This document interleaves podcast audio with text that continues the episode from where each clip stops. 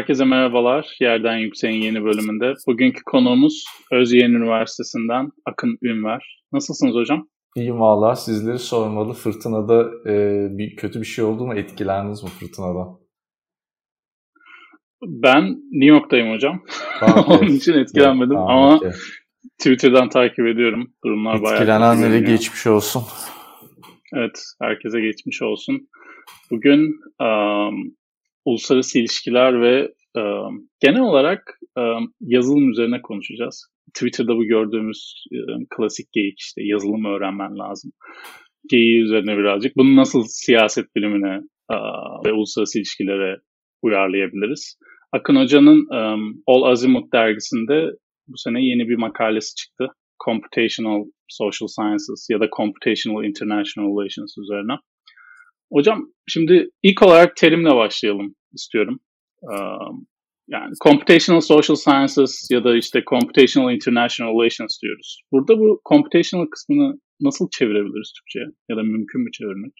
Ee, önce İngilizcesinde tam neyi ifade etmek istiyor o kısım da çok yerleşmediği için e, Amerikan ekolü işte Harvard, Gary King ve oradan akan e, şey e, literatür computational social science diyor. Mesela İngiltere'de Oxford ya da Cambridge üzerinden akan literatür social data science diyor aynı şey. Tamamen aynı şey e, bu arada.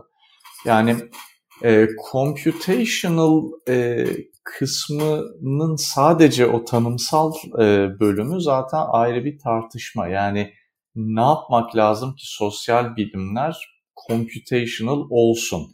Bur burası ile ilgili de terim e, şuraya varıyor. E, akışkan e, insan veri ayak izi internette. Yani herhangi insanın bireysel olarak ya da topluluk olarak e, dijital araçlar üzerinde bıraktığı ve verileştirilebilen e, herhangi bir e, ayak izi yani bu login, logout e, bilgisi olabilir, sosyal medya verisi olabilir, işte Apple Watch'undan gelen lokasyon bilgileri olabilir, telefonunda bıraktığı e, işte check-in, check-out bilgileri olabilir. Dolayısıyla insanların e, internet üzerinde yaptığı dijital her şeyin e, hasadı yani o verinin alınıp o verinin e, işlenmesine computational diyelim e, dediler. Fakat tabii o noktada new medyacılar dedi ki yani tamam new media research mi yapıyorsunuz yani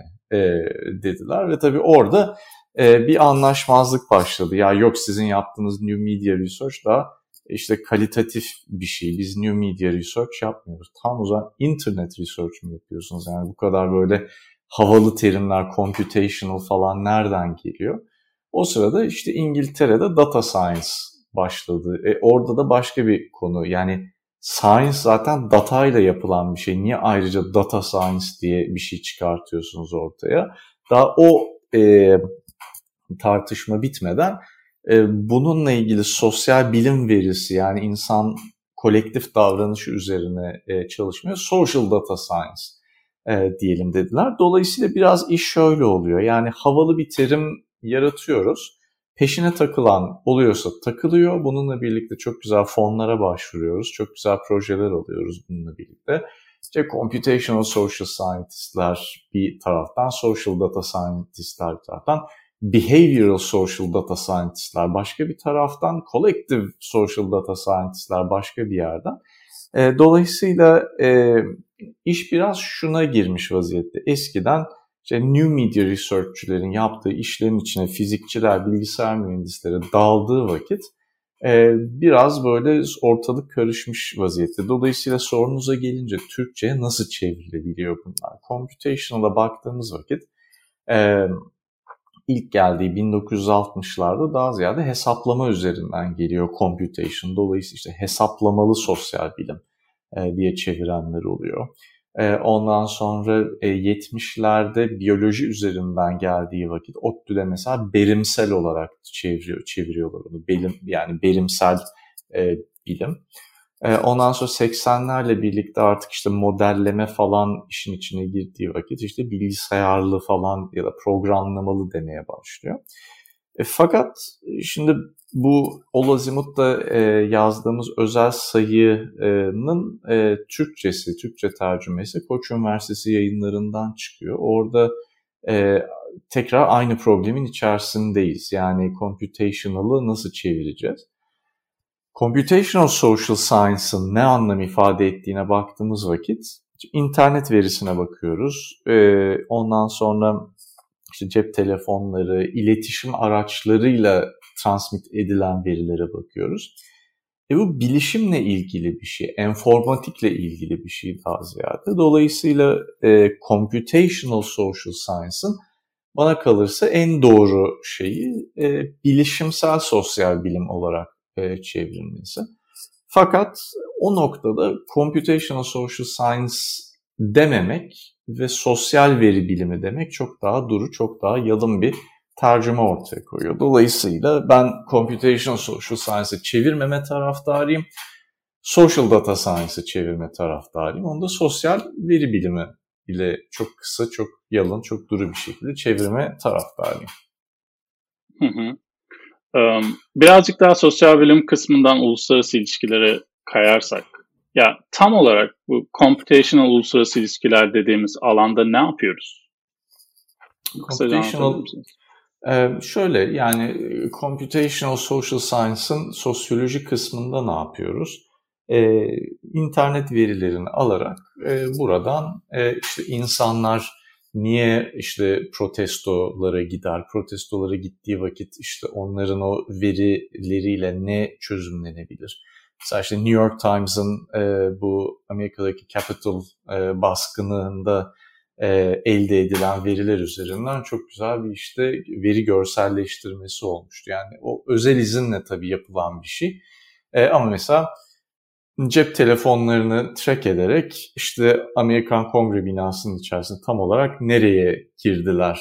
E, tam oradan alıyor, geriye dönük olarak işte cep telefonu sinyallerinden hangi uçuşla Amerika'nın hangi eyaletinden oraya uçmuş falan oraya kadar track ediyor. E, ve işte onun neticesinde de diyor ki bu aslında sürpriz bir baskın değildi. Ta insanların işte Facebook postlarına kadar, insanların Twitter'da ne yazdıklarına kadar bu baskını yapabileceklerini öngörebilirdik e, gibi bir çıkarsamaya şey yapıyorlar. Tabii uluslararası ilişkilere baktığımız vakit dijital diplomasi üzerinden çok veri elde edebiliyoruz. Ülkeler kendilerini e, internet üzerinden nasıl temsil eder, nasıl ifade eder? E, büyükelçilikler, işte ülkelerin savunma bakanlıkları, diplomatları ya da diğer bakanlıkları e, İngilizce dilinde özellikle işte kendilerini nasıl e, reklamını yaparlar kendilerinin, ülkelerinin. Ülke markalaşması nedir? Neye benzer? E, veya e, işte ülkeler birbirleri hakkında ne konuşur? Farklı ülkelerin diplomatlarının Twitter e, verileri üzerinden e, o ülkenin politikası çıkarsana bilir mi? İşte NATO üye ülkeleri nezdinde yapılan araştırmalar vardı mesela. İşte hangi ülkelerin e, diplomatları Rusya ile ilgili daha negatif sentiment konuşuyor, daha pozitif sentiment konuşuyor. Onların çıkarsanması. E, ondan sonra Hindistan'daki diplomatlarla ilgili bir e, çalışma vardı. İşte e, en son Cumhurbaşkanlığı seçimlerinde diplomatlar hangi adayı daha çok destekliyor? Bakıyorlar ki işte diplomatların en çok e, desteklediği aday kazandı Narendra Modi e, mesela. Onun dışında da e, daha hani örtülü diyebileceğimiz şekilde mesela işte Ukrayna'da Donbas bölgesinde sosyal medya verilerinden işte Rus tarafının Ukraynalı işte milis grupları nasıl dezenformasyonla kafalarını karıştırdığı ve yani cephede e, yanlışlıkla işte hani Ruslar geliyor diye bir dezenformasyon yayılıyor. Onlar işte cephede kalıyor, duruyor. Hani atak bekliyorlar karşı taraftan. Bir şey gelmiyor. Tabii bütün akşam bekledikleri için yoruluyorlar. Ertesi gün uyuduklarında bu sefer saldırıyorlar falan. Bunların analizi e, çok mümkün. Dolayısıyla e, internette bulabileceğimiz sosyal e, ve davranışsal verilerden e, ülkeler arası rekabet, ülkeler arası e, işte diplomatik interaksiyonlar bunların çıkarması e, işte programlamalı uluslararası ilişkiler, computational international relations diyebileceğimiz şeyin altında analiz edilebiliyor. Hı hı. E şimdi hocam bu sıralar insanlarda genel olarak bir yazılım öğrenme merakı var. Um, siyaset biliminde ve uluslararası ilişkilerde de sürekli yani çok daha daha fazla makale görmeye başlıyoruz. Um, bu tarz işte Python, R üzerinde analiz yapan uh, makaleler. Bir, burada şey istiyorum hocam. Birazcık kendi deneyiminizden bahsedebilir misiniz? İzleyen öğrencilere yol olma, vermesi açısından yani. Nasıl girdiniz buna? Nasıl bir yol izlemek gerekiyor? Belki ne tür programlar öğrenmek gerekiyor? Ne tür makaleler okuyarak başlayabiliriz bu işi öğrenmeye? Birazcık deneyiminizden bahsedebilir misiniz? Ben ihtiyaçtan başladım. Yani benim e, uzmanlık alanım e, silahlı örgütlerin sosyolojisiydi. E, oradan başladım ve aslında çok alakasız bir yöntemsel e, taraftan geliyordum. Ben kalitatif yani arşiv ve saha araştırmacısıydım aslında. E, ve e, doktora tezimi de arşiv üzerinde söylem analizi yaparak çok kalitatif bir yöntem. E, onun üzerinden e, geldim. Fakat işte 2013-2014'e geldiğimizde e, silahlı örgüt çalışacağım, e, Suriye çalışacağım, Irak çalışacağım. Hiçbir veri bulamıyorum e, normal standart kaynaklardan ne arşiv var, ne gidip hani, e, çatışma bölgesi saha araştırması yapabiliyorum. Dolayısıyla bir veri eksikliği ortaya çıkmaya başladı. O sıralarda tabii hiç bu alanlar ortada yoktu. E, bakıyordum ya Twitter'dan e, cephe verisi geliyor. İşte X örgüt çıkmış, Y örgüte saldırmış, X örgüt çıkmış işte bir devşirme kampanyası e, yapıyor. Yani çok enteresan buldum ve e, o noktada e, örgütlerin etnografisini yani bunlar e, işte kendilerini nasıl ifade ediyor, bunlar nasıl adam buluyor, bunlar nasıl kaynak buluyor, nasıl e, kaynak jenere ediyor. Bunları e, analiz edebilmek için işte Facebook, e, ondan sonra Twitter, Instagram e, oralara dalıp e, o zamanlar bir şey değildi bu, bir araştırma alanı değildi. E, yapmaya başladım. E, tabii baktım yani teker teker herkesin işte Twitter sayfasına girip işte şu post bu post e, yapmak mümkün değil.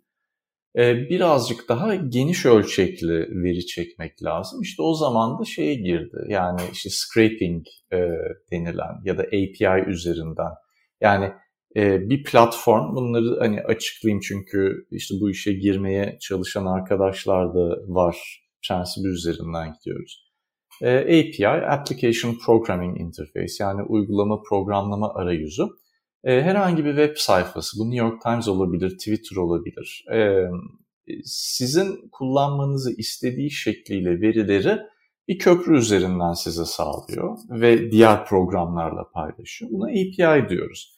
Bugün mesela Twitter'dan veri çekeceğiniz vakit bir API başvurusu yapıyorsunuz. Özel bir token alıyorsunuz. O token üzerinden size özel bir köprü kuruyor e, web sayfası. Onun üzerinden veri çekiyorsunuz. API hizmeti olmayan veya API hizmetinin dışında verilere ihtiyacınız varsa e, o zaman e, daha agresif şekilde veri çekme yöntemi olan scraping, kazıma e, yöntemini kullanıyoruz e, web sayfaları istemiyor kazınmalarını. Çünkü bant genişliklerini daraltıyor ve hoşlarına gitmiyor. E, ve iyi daha hani kaynağı zengin web sayfaları hiçbir şekilde kazıtmıyorlar kendilerine de, ya da çok zorlaştırıyorlar.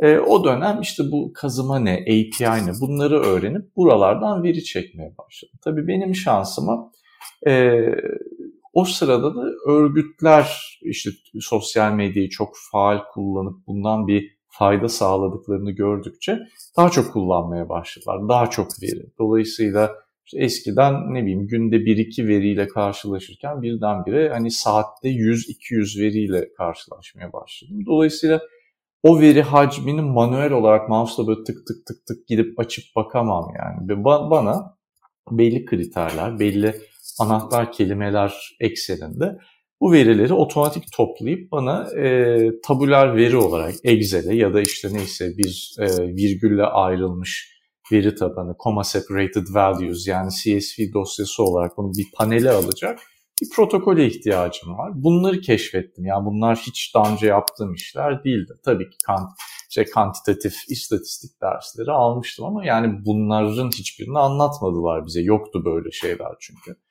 Ondan sonra e, yavaş yavaş işte ne nasıl çalışılıyor? İşte R diye bir şey varmış. Tabii 2013-2014'te keşfediyorum ben bunları.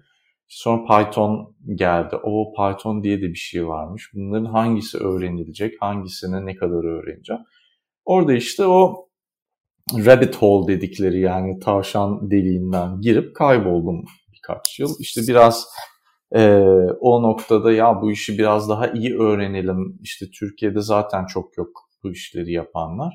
Nerede yapılıyor? İşte o dönem hala da bence Oxford İnternet Enstitüsü bu konularda çok iyiydi. E, işte bir şekilde e, bir, o sırada araştırma e, konusuyla ilgili bir proje ödülü veriliyordu. Başvurdum, onu kazandım.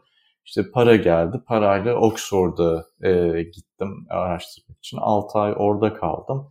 Ben çok sevdim orayı. Onlar beni çok sevdiler. İşte sonra 2 sene uzattılar. Oxford İnternet Enstitüsü değil ama oradaki siyaset ve uluslararası ilişkiler bölümü altında kurulan Center for Technology and Global Affairs diye bir yer vardı. Tabii bu size şunu da anlatıyor. Yani siyaset bilimi ve uluslararası ilişkiler departmanı kendi bünyesinde e, bu tarz yöntemleri çalışmak için ek bir departman kuruyor, ek bir merkez kuruyor. İşte R öğrenilsin, Python öğrenilsin. Hiç hayatlarında e, işbirliği kurmadıkları siber güvenlik doktora programı ile entegre oldular. Orada bilgisayar mühendisleri gelmeye başladı. Dolayısıyla alan çok e, interdisipliner bir hal almaya başladı. Tabii orada çok şey öğrendim işte işte scraping ileri nasıl yapılıyor, işte API üzerinden nasıl bağlanılıyor, onları aldıktan sonra text mining, text analiz nasıl yapılıyor, sentiment nasıl yapılıyor, kütüphaneler nereden bulunuyor, işte haritalandırma nasıl oluyor falan. Onların hepsini e, şeydeyken işte Oxford'dayken e, açıkçası öğrendim. O zamanlar yoktu tabii e, ortada çok fazla materyal ama işte 2014-2016 e, falan o sırada çok e, kaynak birikti. Ve bugün ise e, bir sürü çok güzel giriş noktası var. Birincisi bizim e, Kadir Has'la yapıyorduk son 3 senede. Artık öz yayına taşıdık onu e, Summer Institute in Computational Social Science, işte Duke ve Princeton'la birlikte e, dünyada birkaç tane işte uydu e, üniversite oluyor. E, işte Oxford bunlardan biri, LSE bunlardan biri. Amerika'da 8 okul var. İşte e, Türkiye'de 3 e, senedir sadece biz yapıyorduk Kadir Has bünyesinde. E, bu sene belki birkaç okulu daha e, yanımıza alarak böyle birkaç daha kolaboratif bir şey yapalım istiyoruz. E, dolayısıyla Summer Institute in Computational Social Science çok güzel bir giriş e, yolu. Oranın e, bir hazırlık programı var, bootcamp dediğimiz. Hiç hayatımda R görmedim, nasıl bir şeymiş bu falan diye hani sıfırdan alıp e, öğrenebilecekleri yöntemler var. E, ki o bootcamp fikri de yine bizden çıkmıştı. Kadir Has e, Institution'dan çıkmıştı. Biz e, demiştik ki iki hafta yetersiz bu işler için. Bir iki hafta daha ekleyip altyapı kurmak lazım. E, şimdi Çanakkale 18 Mart Üniversitesi'nde Oxford'dayken tanıştığım Ahmet e, Kurnaz e, vardı. O mesela biz Pre-Summer Institute diyorduk ona. Summer Institute'a gelmeden önce yapmanız gerekenler diye. E, o programladı bayağı güzel bir tutorial. Sonra işte Chris Bale ve Matthew Salganik dedi ki ya siz ne güzel yapmışsınız bu işi. Biz e, işte e, şey yapalım, bu işi alalım, bootcamp'e çevirelim. Bu şimdi bootcamp olarak onu aldılar ve e, bütün site'lar için kullanıyorlar. O çok güzel. E, Data Camp'te tabii işte bir sürü R''a giriş, Python'a giriş şeyi var. Ben Hani bir kısmını Oxford'da öğrendim ama tabii cilasını hep Data Camp'te yapmıştım. Oradaki işte trackler var, Data Scientist track, track'i. E, paralı evet ama bir, belli bir yere kadar, orta seviyeye kadar ücretsiz ama e, iyi de tabii sertifika falan verdikleri için güzel bir yatırım hani, ge- geleceğe dönük. Çok tavsiye ederim orayı. E, Computational Social Science kitapları var. Ondan sonra işte Gary King'in kitapları var. E, Zachary Steiner Trekeld'in kitabı var. E, Twitter as Data diye Matthew Salganik'in e, Bit by Bit e, Research Computational yok e, Internet Research in the Digital Age diye e, o çok güzel. Ve artık Computation Social Science diye de bir dergi var. Yani bayağı e, halis muhlis kendi dergisi var e, alanın. inanılmaz işler e, yapıyorlar yani. E, dolayısıyla e, hani ben bu işlere girdiğim vakit hani e, bırakın şeyi e, hani kaynağı öyle bir ihtiyaç için bile şeydi ne alaka falan deniyordu ama artık bayağı bir alt disiplin olmuş vaziyette. Ee, ve şeyi de e, söyleyeyim yani e, biraz cesaretlendirmek, yüreklendirmek e, açısından benim Kadir Has'tayken bir tane e, master öğrencim vardı. Marmara'dan gelmişti. Şimdi ismini vermeyeyim hani mahremiyet belki istemiyordur ama İlk bana geldiğinde dedi ki yani hocam ben hiç hayatımda programlama yapmadım. Ondan sonra ama bu çok ilgim var. Ne yap ne yapabilirim falan dedim. İşte bizim Summer Institute'un e, şeyi var. İşte bootcamp'i var. Oradan öğrenebilirsin. Ondan sonra işte data camp var. Oradan öğrenebilirsin. İşte şurada şu tutorial burada gördükçe ona pasladım hep. Ama tabii hep aklımda soru vardı. Yani bu öğrenci işte hiç yok yani sıfır hakikaten sıfır programlama e, arka planı. Nasıl yani bir sene içerisinde bunları öğrenecek, gidecek, master tezi yazacak falan çok zor iş. Yani hep bir şüphe vardı. Valla bir, bir senede yani bir sene bile değil 9 falan ayda e, ama tabii şey konusunda çok yetenekli. Yani süper odaklanıyor hakikaten. Bir şeye odaklandığı anda bırakmıyor falan. E, bir taraftan da İspanyolcası e, var. Onu ilerletmeye çalışıyor. E, şey yaptı yani e, Kolombiya'da e, bu işte silahlı örgütler, mafya, devlet ilişkisi konusunda insanlar ne düşünüyor? E, gitti İspanyolca orada veri çekti 3 e, yıl boyunca bu Kolombiya'daki barış süreci e, şeyinde. E, çok güzel analiz etti. Kendi kodlarını yazdı, kendi R paketlerini yaptı. E, ve çok da zor bir jüriden e, hiç değişiklik istemeden as it is geçti. Bizde Kadir Aslı e, Uluslararası İlişkiler Bölümünde ilk defa öyle bir şey oldu. Hani ben de çok şaşırdım, o da çok şaşırdı. Şimdi Bilkent'e gitti, orada doktorasını yapıyor. Yani bu tarz bir elimizde örnek var.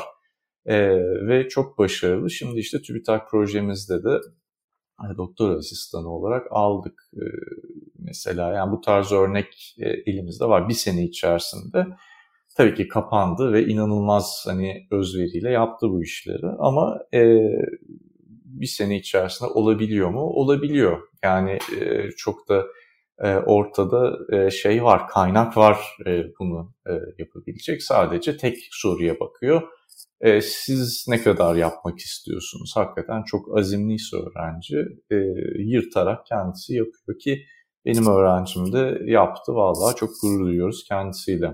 E, o kendini biliyor ismini söylemeyeceğim ama buradan onu da selam gönderelim. Um, evet hocam bu bu konuyla alakalı düşündüğümüz zaman genelde aklımıza ilk gelen um, yeni başlayanlar olarak özellikle um, genelde metin üzerinden ilerliyor gibi bir algı oluşuyor bu olay. Yani hmm. metin çekip onu analiz edelim. Yani bu bu metodu kullanarak da, daha farklı neler yapılabilir? Ya yani makalenizde bahsediyorsunuz metin dışındaki örneklerden. Birazcık Tabii. onlardan bahsedebilir misiniz? Tabii ki. Niye metin çalışıyoruz? Çünkü e, internet ve sosyal medya verisi dediğimiz vakit iki tip veriyle konuşuyoruz. Bir, e, bir kullanıcının kendini ifade etmek için kullandığı ana veri, datanın kendisi. Ya bir tweet yazıyor metin, ya Facebook'ta bir şey paylaşırken altına metin yazıyor, ya Instagram'da bir şey paylaşıyor, onun altına metin yazıyor. Veya fotoğraf koyuyor, o fotoğrafı analiz edebiliyoruz. Hem kalitatif analiz edebiliyoruz hem kantitatif yani işte image recognition, işte machine vision, computer vision falanla yapıyoruz. Veya daha klasik e, usul kendimiz bakıyoruz o fotoğrafları. Oradan bir anlamsal e, görsel ideoloji ya da görsel ifade e, çıkarmaya çalışıyoruz. Video için de e, aynı şey geçerli. E, dolayısıyla metin, fotoğraf, video, e, sosyal medya platformlarında kendimizi ifade etmemizin hani üç farklı yolu ya görsel ya metinsel ifade ediyoruz kendimizi. Şimdi bunun dışında e, bizim niyet etmediğimiz tarzda da veriler var. Meta veri diyoruz onlara, veriyle ilgili veri. E, o metni, o fotoğrafı saat kaçta paylaşmışız? Hangi lokasyondan açıksa eğer e, o veriler? Hangi lokasyondan paylaşmışız? İşte e, Mac'ten mi girmişiz, iPhone'dan mı girmişiz, Android tabanlı bir şeyden mi girmişiz? O. Ondan sonra check-in, check-out bilgisi varsa onlar. Bu tarz meta verileri de e, işin açıkçası e, analiz edebiliyoruz ama metin genellikle en e, sık kullanılan e, analiz yöntemi çünkü e, niyetlenen bir analiz yöntemi. Yani paylaşan kişi o metni paylaşmak için e, şey yapıyor, onu paylaşıyor. Mesela işte e, markalaşma analizi yapacaksak ya da markalaşma e, işte marketing research yapıyorsak e, hem fotoğrafa bakıyoruz işte ne tip e, markalar var ama altında da işte ne tip hashtagler kullanılmış, kime işte et yapılıp mention e, verilmiş bunları e, görüyoruz. E, ama onun dışında da işte lokasyon bilgilerini elde edebiliyoruz, zaman bilgilerini elde edebiliyoruz. Bunlar da çok e, kıymetli veriler, meta veri e, analizi. E, metin verilerinde neye bakıyoruz? E, bunlar tabii şey yani programlamalı olarak illa araştırılması şart değil. Klasik olarak da araştırılabilir. Yani e, söylem analizi yapılabilir bunlarla ilgili gayet güzel. Çok yani büyük verileriniz varsa ve yapılmamasını gerektirecek hiçbir şey yok. E, metne bakılabiliyor. İşte text network yani işte met kelimelerin birbiriyle yan yana gelebilme olasılığı. Oradan bir network çıkartılıyor.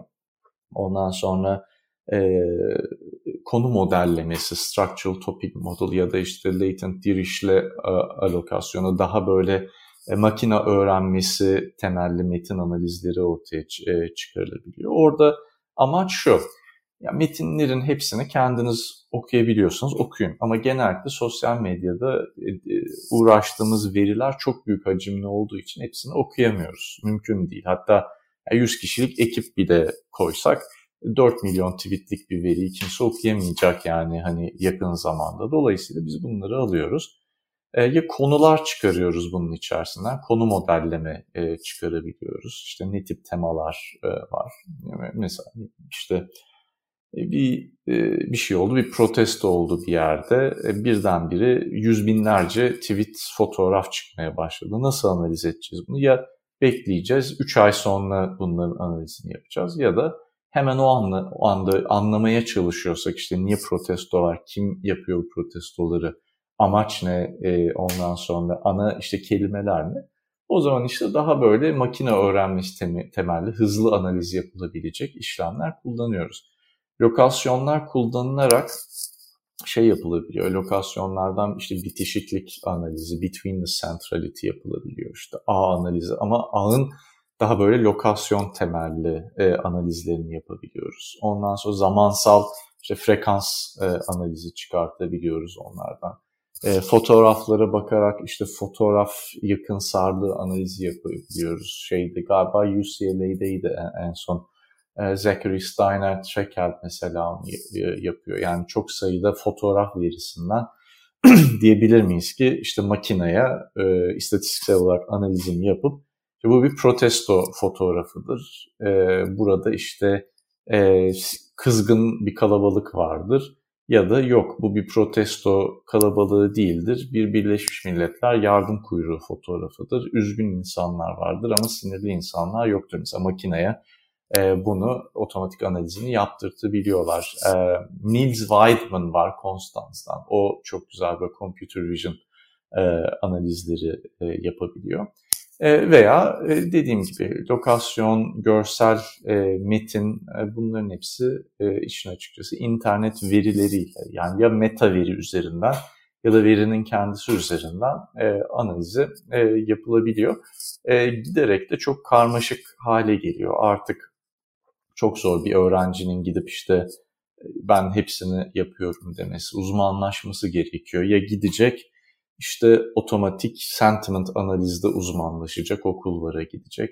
E, ya diyecek ki ben lokasyon analizi yapıyorum, e, yakın sağlık analizi yapacağım, Bitwiness Centrality, sosyal medya verilerinden. Gidip onun uzmanı oluyor. Artık böyle iyice uzmanlaşmaya girmiş vaziyette iş.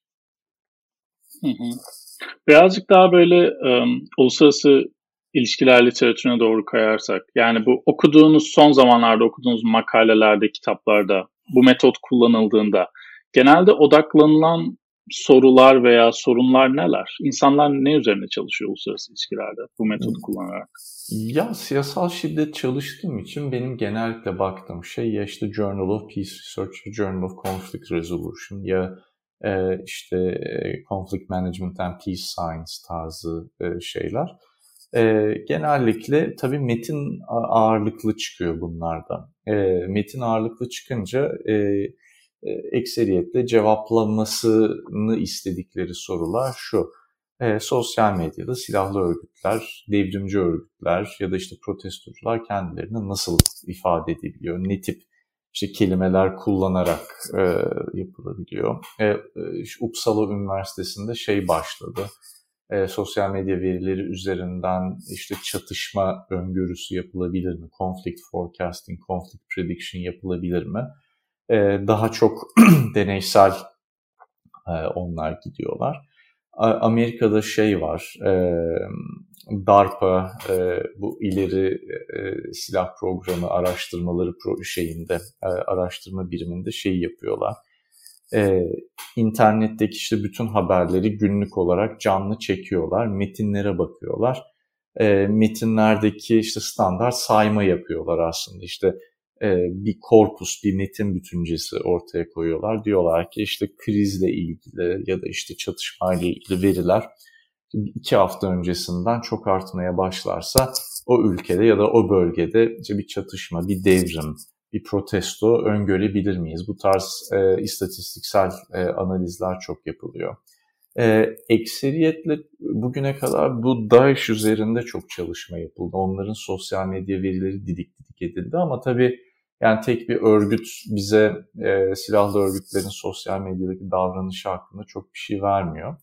Ee, daha ziyade e, şimdi trend şey e, işte Amerika'daki aşırı sağ silahlı örgütler e, ondan sonra bu white supremacist dediğimiz ırkçı örgütler veya işte Trump ekosistemi içerisinde çok gördüğümüz böyle işte silahlanmış aslında siyasi örgütken artık tamamen o siyasi domainden çıkarak e, devlet ve devletin işte araçlarına ya da sembollerine dönük işte saldırı, işte, işte Kapitol baskınını yapan e, insanlar falan yani bu tarz şeye kaçmış vaziyette, e, kaymış vaziyette. E, daha ziyade araştırma e, hevesi. İşte cihatçılık biraz pase oldu. O araştırmalar artık çok satüre oldu biraz daha işte e, homegrown radikalizm dedikleri işte Amerika'daki o silahlı örgütler ya da Avrupa'da, Almanya'da, İngiltere'de, Fransa'daki bu işte ırkçı e, örgütlerin çalışılması şu anda çok e, büyük bir trend. E, ama bir taraftan şey engeli de var tabii. E, 2018-2019 senesine kadar çok güzel veri bulabiliyorduk bunlarla ilgili. Artık e, Twitter, Facebook, Instagram bunları e, anında uçurmaya başladı. Çünkü bu araştırmaları, bilimsel araştırmaları çok iyi yapan e, hocalar ya, ya gitti Google'a katıldı ya gitti işte Twitter'a katıldı ya Facebook'a katıldı. E, orada e, bu tarz araştırmaları yaparak e, bu tarz içerikleri hemen e, uçurabilecek algoritmaları tasarladılar ya da danışman oldular bu firmalara. Eskisi kadar veri bulamıyoruz. Çok yani bir silahlı örgüt varsa, bir terör örgütü varsa e, protestolara bir şey yapmıyorlar yani meşru diye onlarla ilgili bir şey uçurulmuyor. Ama işte mesela Kapitol baskını anlatabiliyor muyum? Yani bu bir protesto gibi başladı. Birdenbire çıktı silahlı bir kalkışmaya döndü. Nerede e, o separasyon? Yani e, hangi noktada bir protesto protesto olmaktan çıkıp silahlı bir e, işte devlete karşı kalkışmaya dönmeye başladı. Facebook kon veri uçurma politikası ne zaman işin içine girmeye başlayacak? Ama artık mesela işte Suriye ile ilgili, Irak'la ilgili eskisi kadar veri yok. Çünkü hemen e, uçuruyorlar e, verileri. O konuda biraz veri darboğazına girmiş vaziyetteyiz benim gibi işte bu e, şeyi çalışanlar. Ama yine de e, geçmişe dönük veri satın alabiliyorsunuz veya e, uçurulmadan önce işte platformlardan daha hızlıysanız böyle canlı veri çekme algoritmanız da varsa veri düştüğü anda e, o veriyi çekebiliyorsunuz, veri tabanınıza alabiliyorsunuz. Ama şey o bu tarz e, şeylerin, çalışmaların yapacağı altın çağ maalesef e, bitti. Çok daha zorlaştı işler. Hı hı. Burada hocam veriden bahsederken şimdi genel olarak çoğunlukla metinden bahsediyoruz ama atıyorum Twitter üzerinde konuşursak milyonlarca metinden bahsediyoruz. Metodolojik açıdan bakarsak ya bu tarz bir metodun kalitatif veya kantitatif olduğunu söyleyebilir miyiz? Ya da bu farklı bir metot mu? Bu ikisinin içine koymak çok mümkün değil mi? Bu konuda ne düşünüyorsunuz? Veriyi çekme kısmından ziyade bence verin veriyi analiz etme şekli yani kalitatif midir, kantitatif midir? Şimdi e, programlamalı yöntemler kullanıp API ya da kazıma üzerinden sosyal medya 4 milyon veriyi aldınız. Tamam. Mesela onu analiz etmek için e, manuel de yapabilirsiniz. Yani gidip hakikaten klasik metin analiz yöntemleriyle söylem analizi ya da klasik metin içerik analizi yapabilirsiniz bunlarla ilgili. E, veya herhangi bir otomasyon e, temelli veri olmadan bunları sadece haritalandırabilirsiniz. Hiçbir istatistiksel bulgu e, bunun içinden çıkarmadan. E, ya da diyebilirsiniz ki ben e, yeni medya analizi ya da görsel ideoloji yapacağım. Sadece fotoğrafların e, kalitatif haliyle ya da videoları kalitatif haliyle analiz edeceğim. Bence analiz seviyesinde başlıyor bir şey kalitatif mi, kantitatif mi diye. Çünkü eğer kalitatif analiz yap, yapacaksanız e, o zaman ya birkaç yıla ihtiyacınız var o kadar veriyi analiz etmek için teker teker ya böyle bir asistanlar ordusuna ihtiyacınız var ya da işte bir araştırma enstitüsünüz olacak ki kendi araştırmacılarınız onların asistanları olacak. E, dolayısıyla eğer bunları hızlı bir şekilde sayısal bir sonuç elde edecek şekilde analiz edeceksiniz Kantitatif yöntemlerden gideceksiniz. Ee, yok eğer diyeceksiniz ki ben bir sayı ya da bir istatistiksel sonuç bulmaya çalışmıyorum. Ben e, tamamen e, işte metnin e, içerisindeki güç ilişkilerine bakacağım. Gerçi yani programlamalı olarak da bir şekilde yapmak mümkün ama klasik çalışacağım ya ben e, Foucault, e, Lacan, Derrida falan şeklinde çalışacağım bunları yani klasik anlamda çalışacağım. E, o da çalışılabilir. E, yani ben şeydeyken, Essex'te doktora yaparken bu çok büyük bir şeydi, tartışmaydı. Yani e, mesela ben e, arşive giriyorum. E, arşivdeki metinleri manuel olarak analiz ediyorum. O zamanlar çok popüler değildi bu otomatik metin analiz programları. E, manuel olarak veriyi buluyorum. E, fakat kendim kodluyorum bunları. Yani mesela ne bileyim şu metin, şu söylem işte insan hakları ile ilgili bir söylemdir. Buna işte Human Rights HR 1 eğer olumluysa 1, işte olumsuzsa 2, nötrse 3 bunları böyle kodluyorum. Ya o dönem için şeydi yani e, sacrilegious dedikleri yani ne demek sen e, söylem analizi yapacaksın da e, bir metin verilerini alacağım ve bunları kodlayıp bir de sayacağım yani. Hani şey gibiydi, korkunç bir şeydi bunu söylemek o zamanlar. E, ya ben hani bu tarz ayrımlara takılmayıp bütün analiz yöntemlerini kullanma e, taraftarıyım. Multi method e, çok yöntemli e, kullanmak daha iyidir her türlü.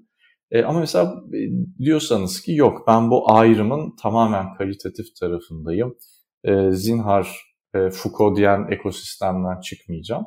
O zaman yani programlamalı olarak şey yaparsınız, verileri alırsanız manuel daha küçük bir havuza indirgersiniz onu analiz yapılabilir. Yani çünkü yani ne bileyim mesela benim en son çektiğim veri seti 178 milyon tweetlik bir veri seti. Bunu nasıl Foucault'yen güç ilişkileri, analizi teker teker şeyleri yani şey yetmez ki birkaç yüz hayat yetmez yani bunları analiz etmeye. Dolayısıyla e, toplumlar ve insanlar bu sosyal medya üzerinden kendilerini, davranışlarını, e, psikolojilerini, niyetlerini ifade etmek için çok daha yeni metotlar buluyorlar. Tabii bu tarz bir yeni metot bize inanılmaz büyüklükte veri tabanları veriyor. E, o inanılmaz büyüklükteki veri tabanları da e, klasik yöntemlere kıyasla yani onların e, altına kalkamayacağı büyüklükte bir veri. E, dolayısıyla yeni şeylere ihtiyacımız var. Yani Foucault döneminde Twitter yoktu. Eminim Foucault döneminde Twitter olsaydı, Lacan döneminde Twitter olsaydı e, onlar da bence birazcık şey öğrenirdi yani. E, biraz scraping bence e, öğrenip bakarlardı en azından e, şey yapmıyor olsalar bile e, yani o da hani Foucault gibi yenilikçi bir insan e, bu noktada çok kişi kızdıracağımı biliyorum ama bence kesin R paketi yazardı yani bu işleri öğrenip. Anlatabiliyor muyum? İhtiyaç var çünkü. Anladım. Hocam son olarak um, genel birazcık daha konu dışında um, şimdi bizi genellikle siyaset bilim öğrencileri izliyor. Lisans, yüksek lisans. Um, doktoraya başvuracak olanlar var. Öğrencilere önerileriniz nelerdir genel olarak? Yani siyaset bilimi öğrencilerine master'a ve doktoraya başvurmak istiyorlarsa? Ya çok genel e, olur. Yani belki konuyla ilgili ne önerebilirim? Yani işte bu programlamalı sosyal bilimler ya da sosyal veri bilimi konusunda doktora ve master yapacağım.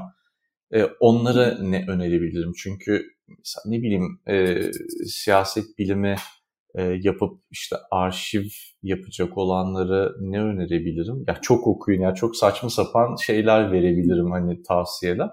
E, burayla ilgili e, konu şu. E, özellikle yurt dışındaki iyi üniversitelerde e, birkaç şey artık altın standardına dönüşmüş vaziyette. E, yani bunları mutlaka yapabiliyor olmanız hem okuldan kabul almanıza hem iyi bir profesörün ya da doçentin ilgisini çekip ya işte asistan olarak sizi almasına dolayısıyla ana hedef nedir? Sadece işte iyi bir üniversiteye gitmek değil, iyi bir üniversiteye asistan olarak gitmek ve orada iyi bir laboratuvarda, iyi bir projede çalışıp tecrübe edinmektir. Yani asıl amaç o. Ee, onu e, yapmak için de artık iş şeye çok e, dönmüş vaziyette hakikaten. Bu yöntemlere çok dönmüş vaziyette. E, dolayısıyla hani kaç işte 2005 senesinde ben doktora başvurularımı yaparken kendime neyi önerirdim bugün olsa? Yani kesinlikle bir kere e, şey çok önemli. E, yani istatistik okur yazarlığı bir kere çok önemli kalitatif araştırma yapıyor olsanız bile yani. Çünkü e, ne yapacaksınız? Gideceksiniz American Political Science Review, American Journal of Political Science International Organization aldınız e, dergileri açtınız. Karşınıza çıkacak olan makalelerin büyük bölümü kantitatif. Yani siz yapmayın kantitatif istemiyorsanız ama okuyacağınız makalelerin çoğunda bir standart kantitatif okur yazarlığı gerekiyor artık. E, e, dolayısıyla yani iyi bir e, sayısal altyapısı bu o işle ilgilenmiyor olsanız bile e, biraz e, zorunlu gibi bir noktaya gelmiş vaziyette. İşte regresyon tablosu okuyabilmek, gidip e, kodbook'u indirip içindeki değişkenleri nereden gelmiş, nasıl ölçülmüş onları bir e, iyi anlamak. E, yani daha ziyade bugün mesela şeyi kafasıyla düşünün. Bir yere başvuruyorsunuz, bir okul. Okulun profesörlerinden, fakültesinden beklediği şey şu. İşte gidin proje alın, daha iyi dergilerde yayın yapın. Daha iyi proje alıp daha iyi dergilerde yayın yapması için o hocanın yapacağı işin yenilikçi olması lazım. E yenilik ne işte yenilik bu. Yani e, maalesef ve yani kendim okumaktan daha zevk aldığım e, yayınlar olduğu için maalesef diyorum. Ama böyle lezzetli bir böyle kalitatif makalenin e, ya da bir kitabın e, oluşturulma süresi 5-6 yıl. Yani şimdi ka, onun karşısında bakıyorsunuz işte computational veri gittim işte 40 milyon insanın verisini çektim. E, hemen analiz yaptım. İşte bir hafta içerisinde yani mesela özellikle yani yenilikçilikten bahsediyorsak güncel bir durum yani e, gittim mesela işte e, ne bileyim işte doğal afetler sırasında e, işte insanlar e, nasıl e, Twitter'da organize oluyorlar mesela işte gittim bu e, fırtınayla ilgili veri çektim hemen. E, o verileri hemen analiz ettim işte kimler kimlere daha ziyade yardım ediyor, kim ne konuşuyor falan. E, bir iki hafta sürdü analizi. Biraz da işte cilaladım diyelim metni. E, tamam çok iyi bir dergi olmaz ama yani gider mesela Q2 bir e, dergiye 3 e, hafta içinde submit ettim. Anlatabiliyor muyum? Yani bir noktadan sonra bu computational ya da data science'ın e, şeyi yani iş hacmi, iş hızı yükseldiği için e, bir noktadan sonra projeleri alanlar onlar, paraları alanlar onlar, asistan e, hire edebilecek parası olan, laboratuvarı olan, sürekli araştırması olanlar onlar.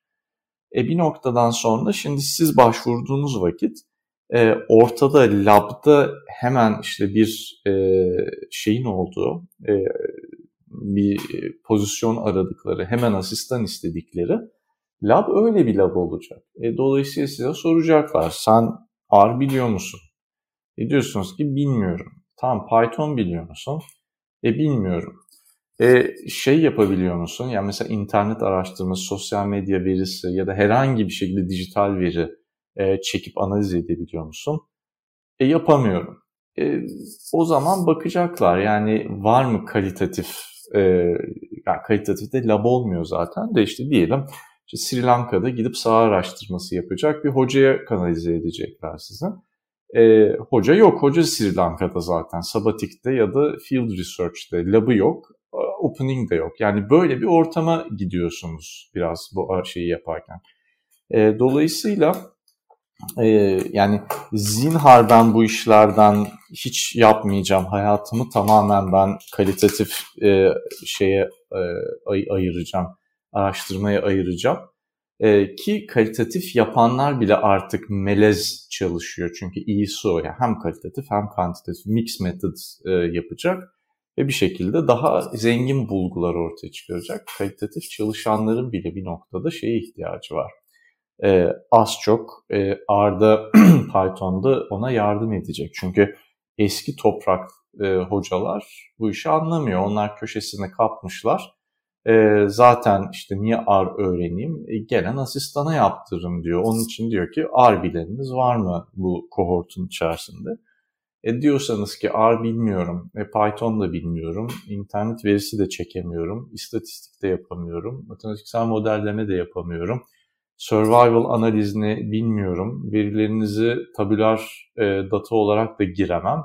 E, dediğiniz vakit bir noktadan sonra işte o şeyin e, merdivenin altlarına doğru e, maalesef iniyorsunuz. Yani bu realiteyi en azından e, anlatayım. Herkes ne yaptığını kendisi karar verecektir sonra. Çok çok teşekkürler hocam. Teşekkür Bence ederim. Çok güzel bir yayın oldu. Eklemek istediğiniz bir şey var mı?